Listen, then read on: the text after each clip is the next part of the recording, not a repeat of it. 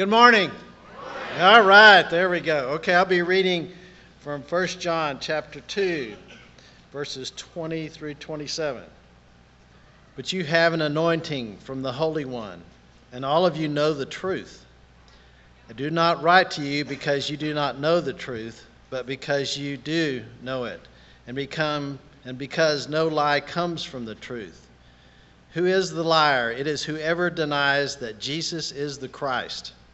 Such a person is Antichrist, denying the Father and the Son. No one who denies the Son has the Father. Whoever acknowledges the Son has the Father also. As for you, see that what you have heard from the beginning remains in you. If it does, you also will remain in the Son and in the Father. And this is what he promised us eternal life. I'm writing these things to you about those who are trying to lead you astray. As for you, the anointing you received from him remains in you, and you do not need anyone to teach you. But as his anointing teaches you about all things, and as that anointing is real, not counterfeit, just as it has taught you, remain in him.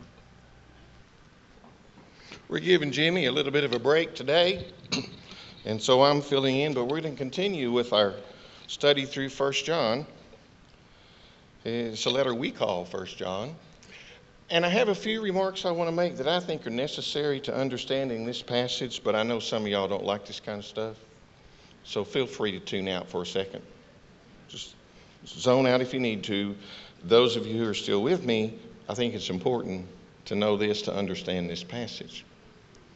John wrote this letter to Christians after the church had been around for about 50 years. Even after 50 years, there were still people alive who had known Jesus, who had seen him, who had met him, who had talked with him. They had watched him perform miracles, they'd listened to his teaching. And John was one of those eyewitnesses. He explains all that in chapter 1. But after about 50 years, some people were introducing some serious false doctrines into the church. And the primary false doctrine John deals with is the idea that Jesus could not have been divine. He could not have been God in the flesh. See, these false teachers deny the divinity of Jesus. And it's not so much because they don't like Jesus, it's because Jesus didn't fit their expectations of what God had to be. Greek philosophy contended that anything made of matter was bad evil. Anything made of spirit was good. Now, technically, that's called dualism. Matter is evil, spirit is good. That was their presupposition. You understand about presuppositions.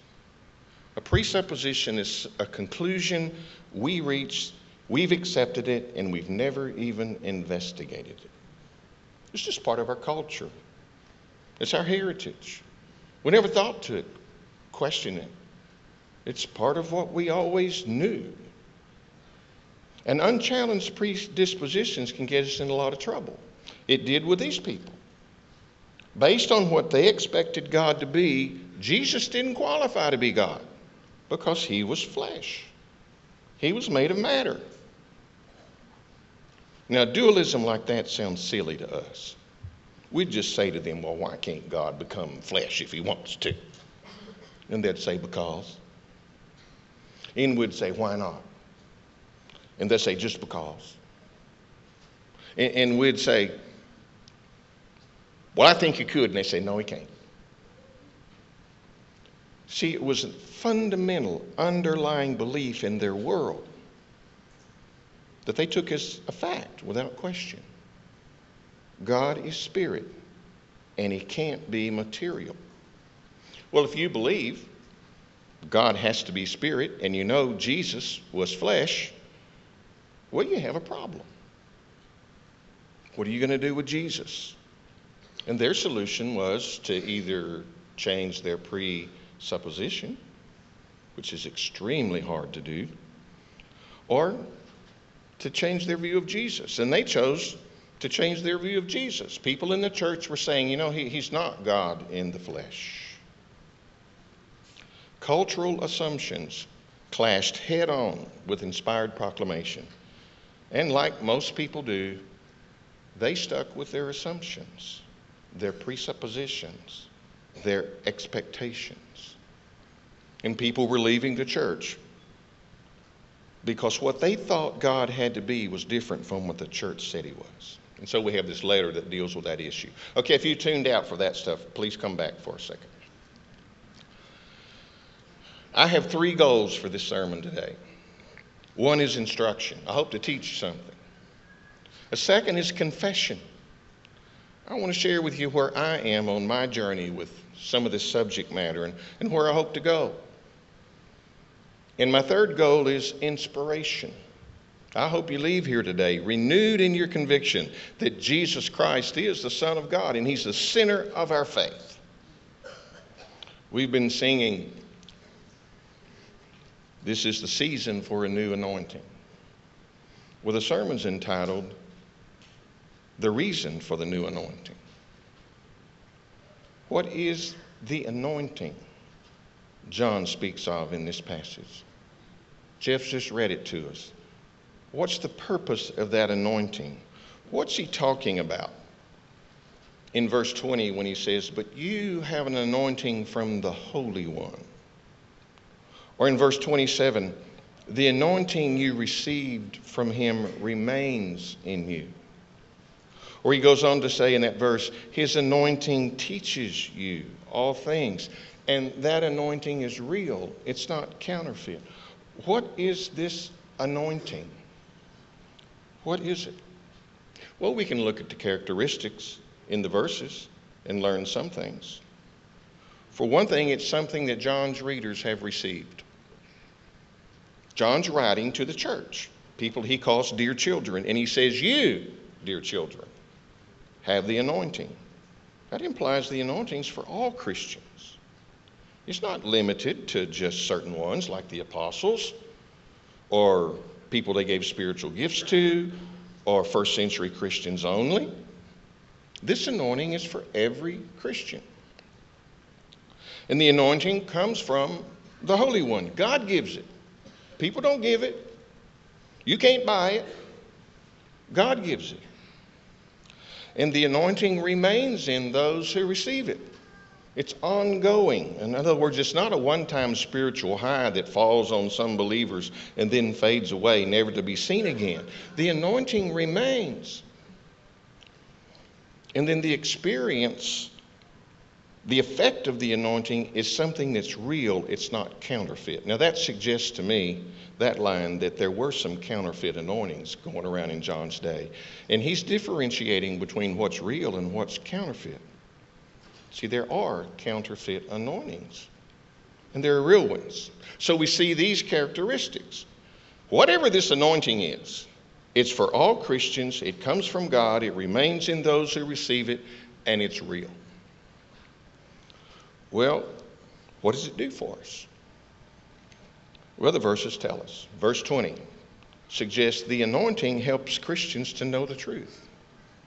But you have an anointing from the Holy One, and all of you know that we all know the truth because we have this anointing.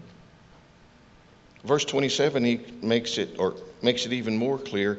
You do not need anyone to teach you. Why? Because you have the anointing. And then it goes on to say his anointing teaches you about all things. The anointing teaches. The anointing teaches all Christians something and because they've received it, they don't need further teaching. Now that bewilders the daylights out of me. It does.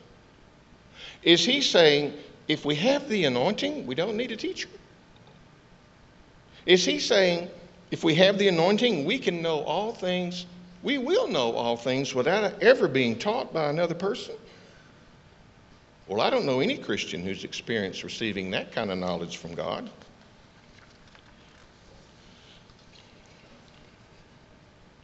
If we don't need to be taught, why did God give us the Bible? Why are we told to study to show ourselves approved to God? Because we handle His Word accurately. Why did He appoint pastors and teachers in His church? If He appointed teachers, if, if the anointing teaches us all things, all things, why don't we know everything about everything? I'm bewildered. I have some questions.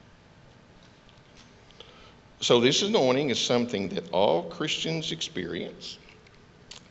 It comes from God, it stays with us, it's different from counterfeits, and it helps us to know the truth. It teaches us, so we don't need other teachers. Now, when I compare that list to my own experience, I fall way short. I'm nowhere near that. And that's why I'm bewildered. Well, maybe it will help if we look closely at the whole paragraph and analyze the situation John is addressing. The section of this letter we're dealing with starts back in verse 18. And he says this to them Dear children, he's talking to Christians, this is the last hour. And as you have heard that the Antichrist is coming, well, even now, many Antichrists have come. This is how we know it's the last hour. They went out from us, but they didn't really belong to us. For if they had belonged to us, they would have remained with us. But their going out showed that none of them belonged to us. See, the section begins with a warning about false teachers that he calls Antichrist. Now, anti means against. Christ is Greek for Messiah. These are the people who've left the church because they have rejected the divinity of Jesus. So maybe it would help if we knew a little bit more about the Antichrist. Fortunately, it's very seldom mentioned in Scripture. John's the only Bible writer to use the term Antichrist. And we can find out everything the Bible says about Antichrist in four verses. I think I can get them all on one slide. I hope you can read that. Here's everything Scripture says about the Antichrist. This is the last hour. And as you've heard that the Antichrist is coming, even though even now many have come. What does that tell us? Well, there is such a thing as an Antichrist. And it tells us that there's more than one. John says many Antichrists have already come in his day. Later on in verse 22, he says, Who's the liar? Who's telling the truth here? It's the man who denies that Jesus is the Christ. He's the liar. Such a man is the Antichrist. Anyone who teaches Jesus is not Messiah is an Antichrist. See, it's more of a mindset than it is some terribly evil individual who's going to suddenly rise up one day and sweep away the world. It's a mindset. Chapter 4 and verse 3, he says, Every spirit that does not acknowledge Jesus is not from God. That's the spirit of the Antichrist, which you've heard is coming and even now is already in the world. See, in John's day, there were some people already teaching the same lie you can hear on the Discovery Channel, the History Channel, the Science Channel. Anytime they have a Bible program about, or a program about the Bible, their message is Jesus was not divine. He was just a man. He wasn't God in the flesh. Oh, he was a good guy. He taught some good things. He might have even thought he was the Messiah. But all this talk about him being the Son of God is something the church invented centuries after the fact. You watch almost any program about the Bible on those channels, and that's the story they'll tell you. And John calls such teaching the spirit of the Antichrist. And in his second letter, Second John, he emphasizes again the Antichrist is anyone who does not teach Jesus Christ came as God in the flesh. And he calls them deceivers and Antichrist. Now, John's the only writer who uses that term. And you've just heard every verse that has that term in it.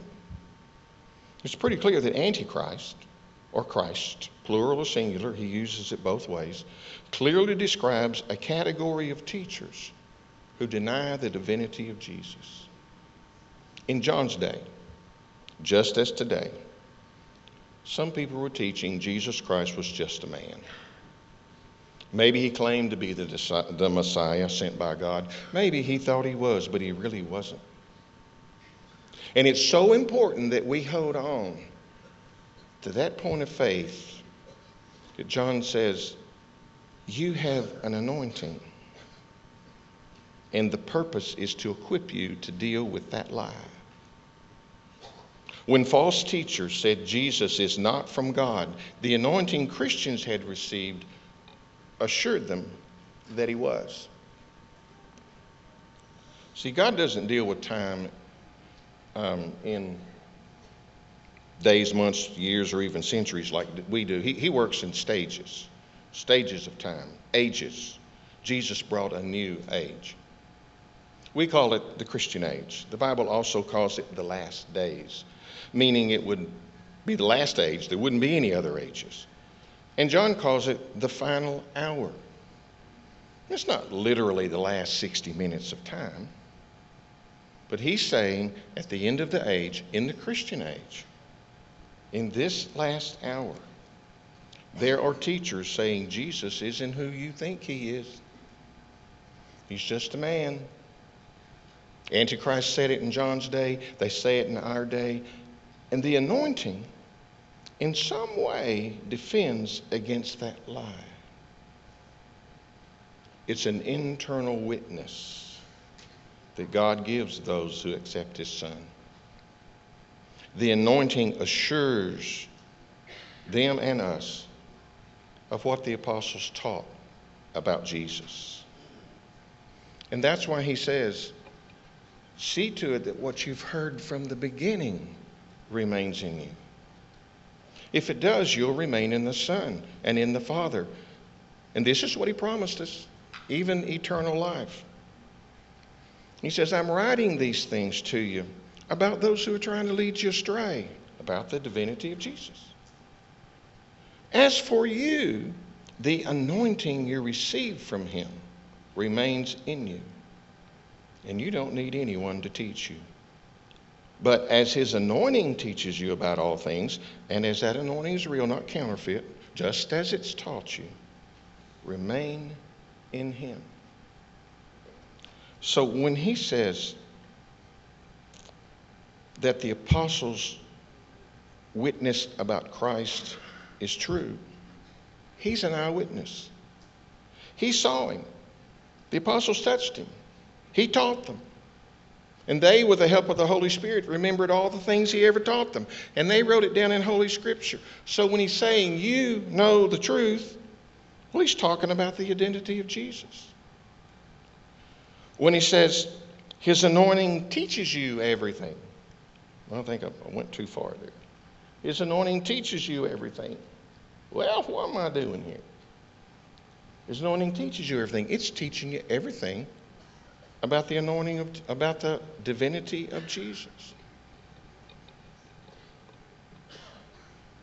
See to it that what you've heard in the beginning remains with you. What did they hear in the beginning? Well, the disciples taught that Jesus was the, the Savior of the world. John 3 and 16. They taught that he was the Messiah. He was the Messiah. They taught that he was the sacrificial lamb that takes away the sins of the world. They taught that he was God come in the flesh. They taught that he left heaven, emptied himself of divinity, took on humanity. They taught that he lived a sinless life, was tempted in all ways like we are, but without sin. When John says, remain in the teaching you've heard, he's saying, you remember those things. That's who Jesus is. The teaching you heard from the beginning. Don't let go of it kind of a bottom line here. I think this passage is about the identity of Jesus Christ. God knew that the world would challenge the claim that He is our Savior. He knew that a claim that He came from God, He's the Son of God, would be attacked as early as the Apostle John's day, and it would continue throughout time. And the identity of Jesus is so vital to our faith that God does something special. He gives us an anointing to assure us of who Jesus is. When science or philosophy or rewritten history argues Jesus was just a man, something inside us teams up with what we know about the Word of God and says, don't fall for it. It's a lie. No one who denies the Son has the Father. Whoever acknowledges the Son has the Father. Whoever says Jesus didn't come from God is the Antichrist. Jesus is our way to the Father. And if we deny Him, we deny God. Please let me remind you that our hope of salvation is in the truth that God sent His Son as a sacrifice for our sins. He wasn't just a man, He was a perfect man. He was more than a man. He was God in the flesh. And he's sitting at the right hand of the Father in heaven right now, pleading on our behalf. When you doubt that, listen for the anointing. Listen for the Spirit to assure you the divinity of Jesus is the core doctrine of Scripture. We sing a wonderful song Give me Jesus. Give me Jesus. In the morning when I rise, give me Jesus. When I'm alone, give me Jesus. When I come to die, give me Jesus. You can have the whole world, but give me Jesus.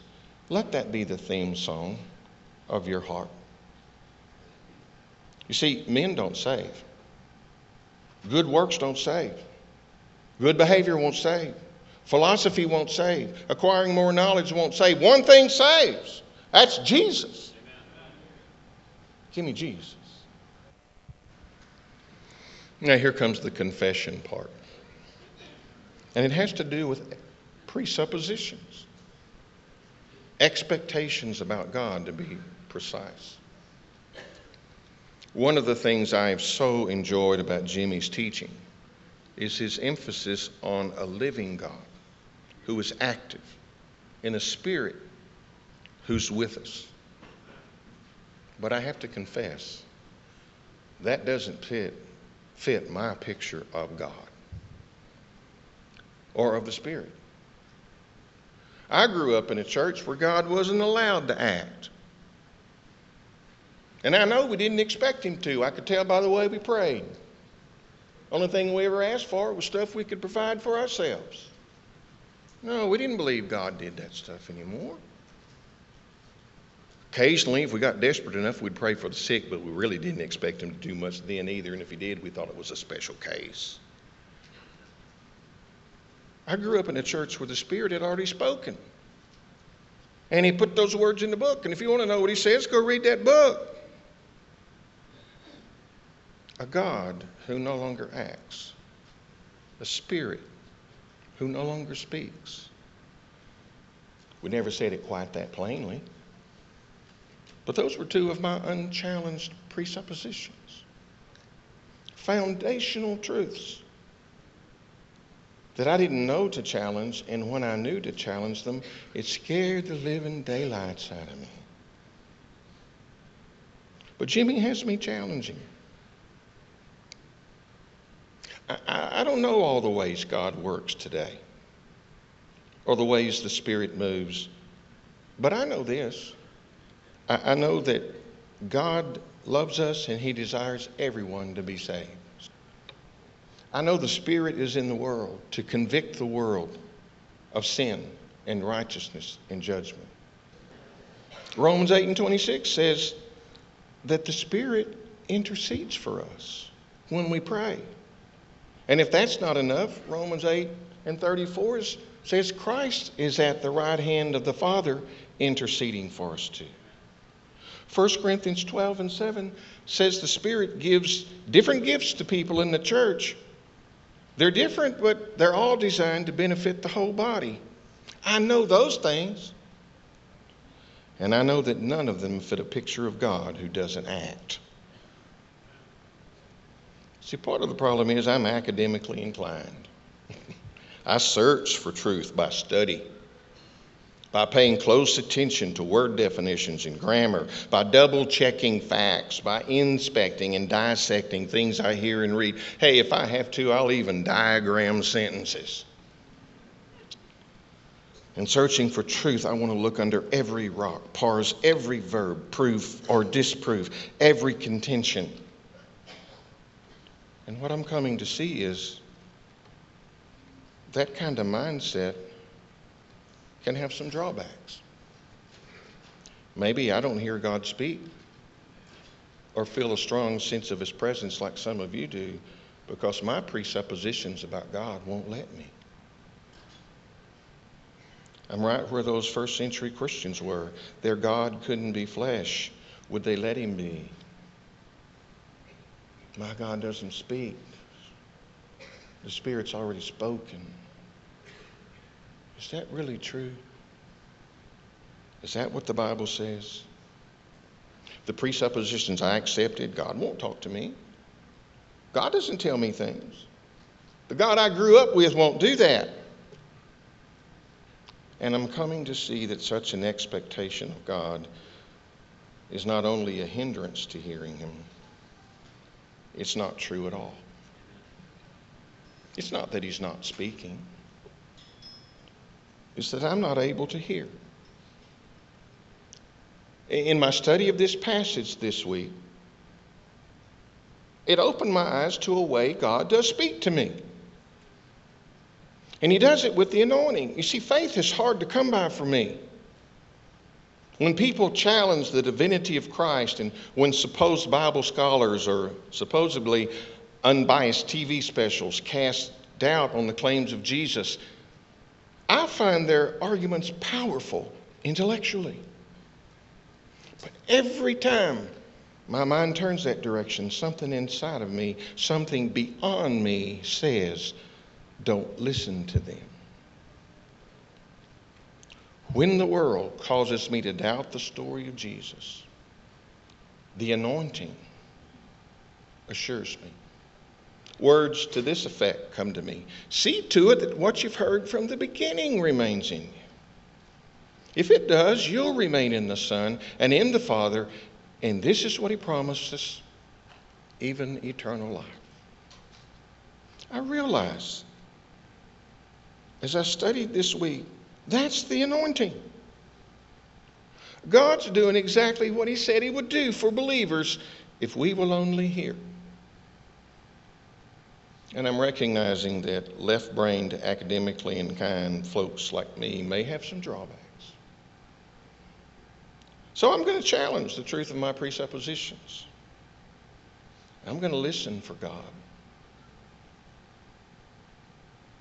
The Father can speak to me any way He wants to. I won't let my preconceived ideas hold Him back. I am His heart, soul, mind, and strength. He can do as He wills. So, my confession is this while I'm not one who claims to hear God speak, I'm through assuming that He doesn't.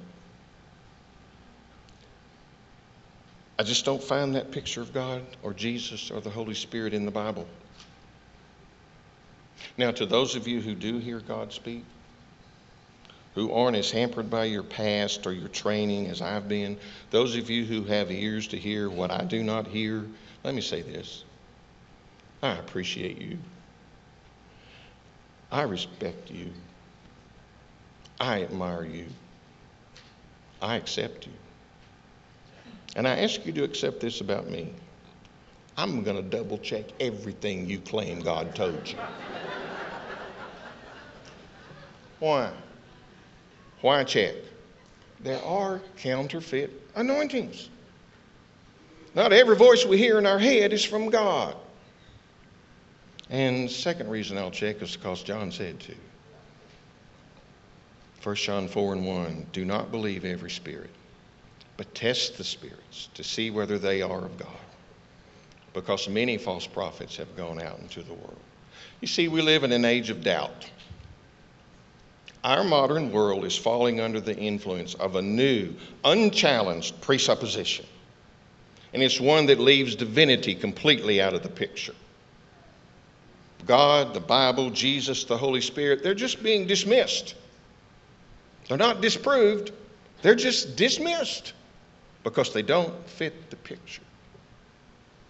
And we need the reassurance from God that empowers the sons of men to arise and shine and declare, This is the day the Lord has made.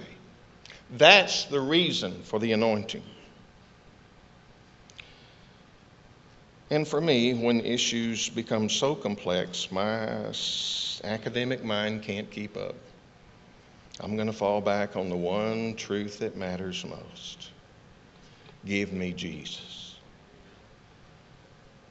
Jesus Christ, Son of God, Savior.